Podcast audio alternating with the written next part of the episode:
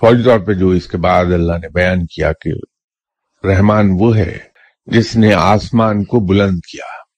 Atheist اس زمانے میں چودہ سو سال پہلے بھی موجود تھے۔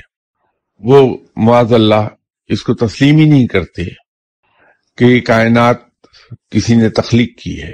اللہ تعالیٰ معاف فرمائے ان الفاظ کے لیے مجھے۔ ان کا کہنا یہ ہے کہ مادے میں ہلجل پیدا ہوئی اور اس کے نتیجے میں بگ بینگ ہوا اور کائنات تخلیق ہو گئی۔ رب تعالیٰ نے اس کو فوراً بیان کیا کہ یہ آسمان میں نے بلند کیا ہے۔ سورہ رحمان میں ایک سوال کیا گیا ہے کہ تم اللہ کی کون کون سی نعمتوں کو جھٹلاؤ گے؟